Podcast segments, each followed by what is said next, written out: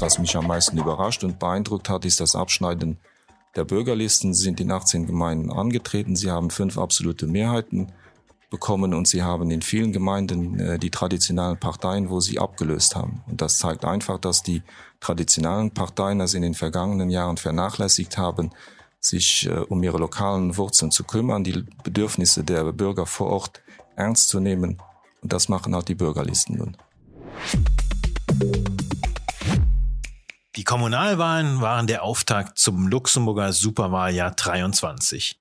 Vor allem die liberale DP hat am Sonntag in den Gemeinden des Großherzogtums einige unerwartet deutliche Erfolge erzielen können. Gibt das der Partei von Premierminister Xavier Bettel Rückenwind für die nationalen Wahlen im Oktober? Und was sind die wichtigsten Erkenntnisse aus dem Urngang? Darüber spreche ich heute mit Marc Stammes, Leiter des Politikressorts im Luxemburger Wort. Salut Marc. Moin Michael. Ja, du hast eine kurze Nacht hinter dir. Äh, wir haben jetzt äh, Montagnachmittag, äh, wo wir hier uns zu diesem Gespräch treffen. Gestern ging es dann doch noch ein bisschen länger, nehme ich an, bis alles ausgezählt und alles berichtet war. Das war in der Tat, das war eine Punktlandung. Wir hatten bis 23.45 wo wir die Seiten offen halten durften und bis auf die Stadt Luxemburg haben wir alle Resultate ins Blatt bekommen. Respekt. Ja, das ist dann auch eine logistische Meisterleistung. Mittlerweile haben wir dann auch die Endergebnisse vorliegen. Vielleicht kannst du uns mal kurz zusammenfassen, äh, was so die Resultate der Wahl sind. Ja, wenn wir die vier großen Parteien nehmen, du hast ja die DP schon erwähnt.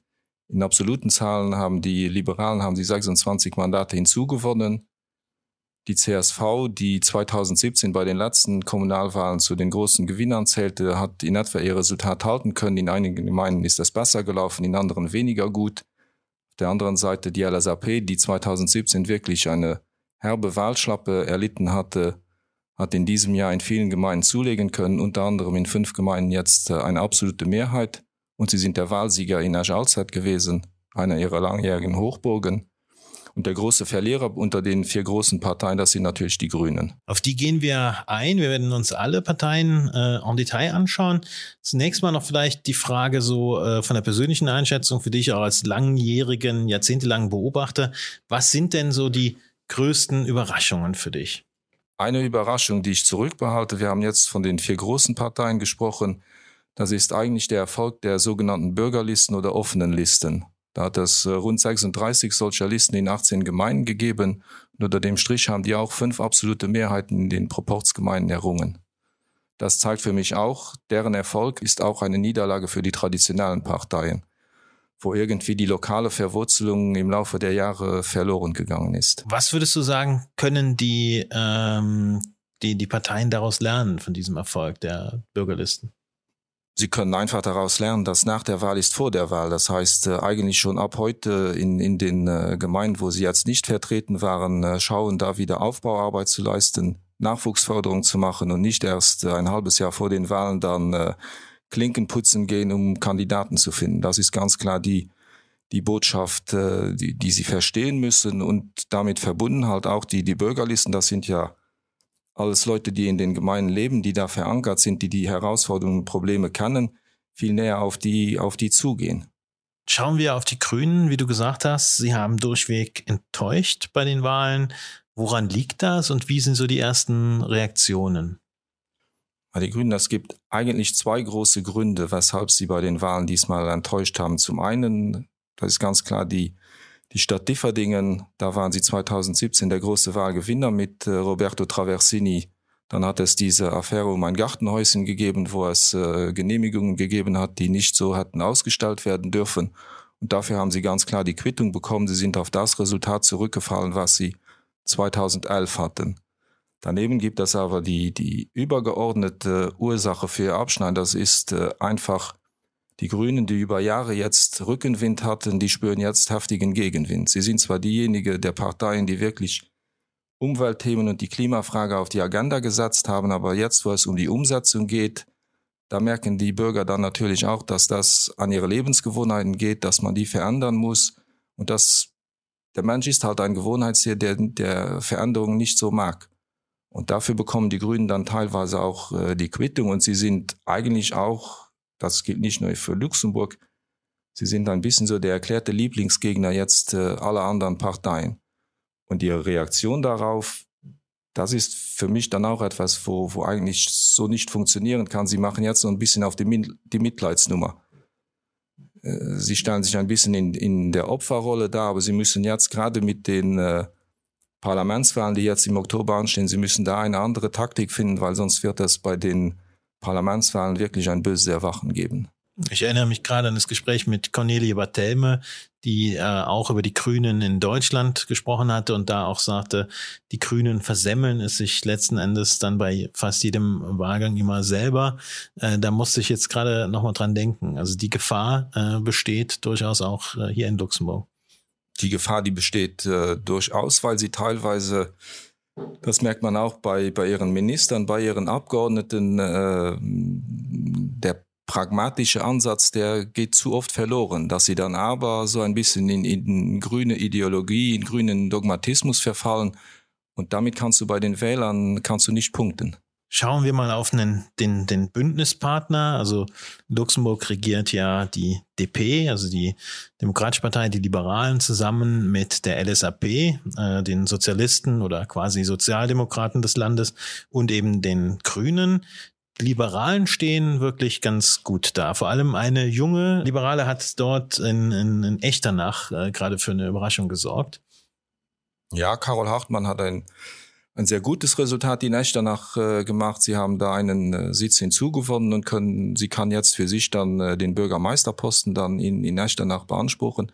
Das gibt natürlich für sie selbst, aber dann halt auch für die, für die Partei, wo das natürlich mit Blick auf die äh, Parlamentswahlen Rückenwind gibt. Und vor allem in Luxemburg Stadt, hier in der Hauptstadt, da gab es ein Resultat, wo auch vielleicht viele nicht so mitgerechnet hatten, und zwar äh, Lüdi Polfer, die ewige Lüdi sozusagen, seit Jahrzehnten fest verankert hier in der Stadt. Ähm, viele hatten vorausgesagt, dass es da ein, äh, ein Rennen geben würde mit ähm, einem der, der Gegenkandidaten von Christsozialen oder von den Grünen sogar, aber im Endeffekt äh, ist das nicht eingetreten, sondern sie hat ihre äh, mit äh, ihre Kontrahenten eigentlich deklassiert. Wobei ja auch, äh, wobei man ja auch sagen kann, äh, du hast jetzt vorhin das Beispiel Carol Hartmann genannt, äh, das ist eine der jüngeren Vertreterinnen der DP und du hast dann Lili Polfer, die wirklich eine gestandene Politikerin ist, was wiederum zeigt, Wahlerfolg hat nichts mit Alter zu tun. Und dann, äh, dass Lili Polfer diesen Erfolg erringen konnte, erkläre ich mir dadurch, sie hat mit ihrer Politik, sie hat wirklich die Wählerschaft der, der Stadt Luxemburg, wo sie visiert hat.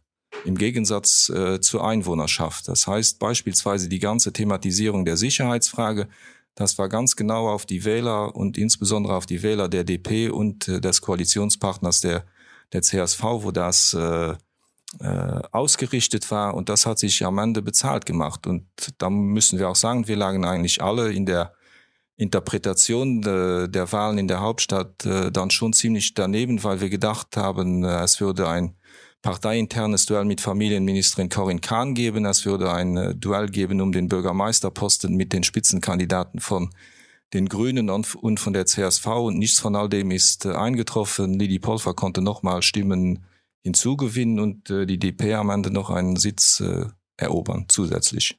Wie steht's denn jetzt um Corinne Kahn, die Familienministerin?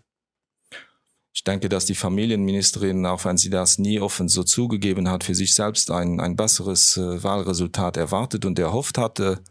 Und jetzt muss sie dann halt äh, definitiv die Entscheidung treffen, was sie politisch machen will. Ob sie jetzt äh, Mitglied des äh, künftigen Schöffenrates in der Hauptstadt werden wird oder ob sie dann doch Familienministerin bleibt, wobei sie ja schon vor anderthalb Jahren angekündigt hat, äh, egal wie äh, die Chamberwahlen ausgehen werden, sie würde für kein weiteres Mandat als Familienministerin zur Verfügung stehen, so dass ich davon ausgehe, dass sie dann in den Schöffenrat einziehen wird und dann muss die DP halt schauen, äh, für die paar Monate bis zu den Wahlen dann nochmal einen neuen Familienminister beziehungsweise Ministerin dann zu bestimmen.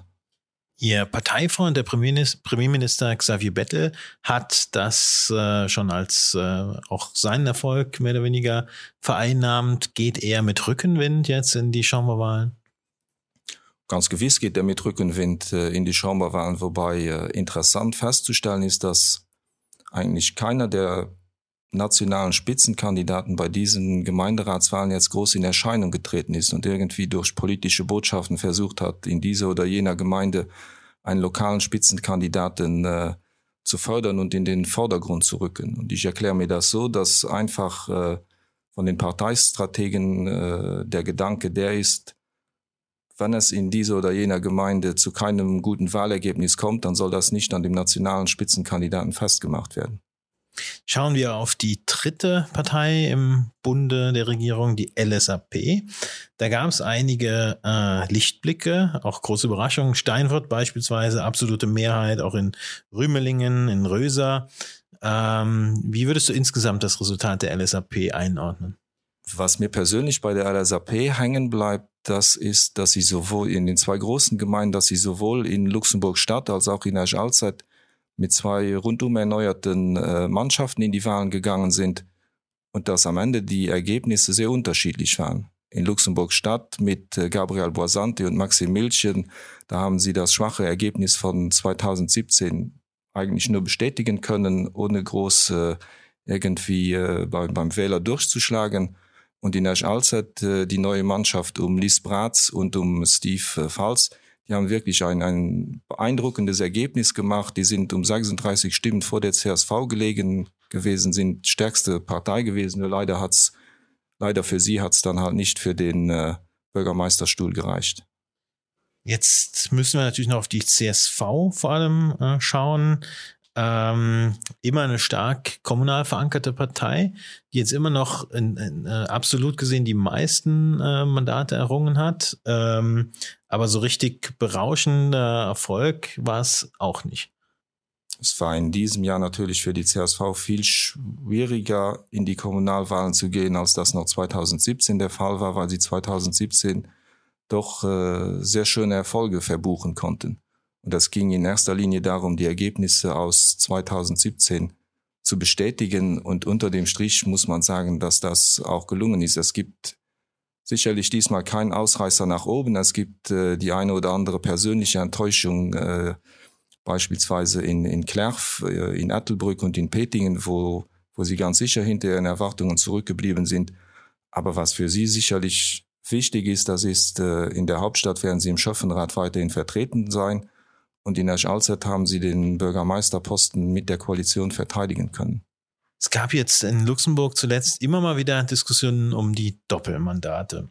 Jetzt sind bei diesen Kommunalwahlen 44 ähm, Chamberabgeordnete angetreten und in kommunale Räte gewählt worden und ähm, werden auch so 17 bis 18 Deputy mehr haben, also Bürgermeister, die zudem auch noch in der Chamber sitzen.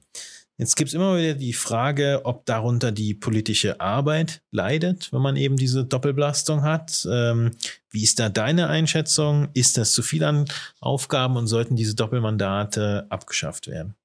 Also ich persönlich bin kein Freund von den Doppelmandaten, weil es so, wie du es jetzt beschrieben hast, äh, man kann eigentlich nicht zwei Herren dienen. Einerseits äh, kommunalpolitisch engagiert sein und andererseits dann äh, nationalpolitisches Engagement gewährleisten. Das ist nach meinem Empfinden, das ist äh, schwer umsetzbar. Aber um daran was zu ändern, da müsste man jetzt schon äh, im Oktober nach den Chamberwahlen müsste man dann hingehen und eine Neuregelung finden, weil was ja damit zusammenhängt, ist ja auch immer die Anzahl an Stunden politischen Urlaub, die die, äh, die, die einzelnen Vertreter dann, äh, wo sie von profitieren können.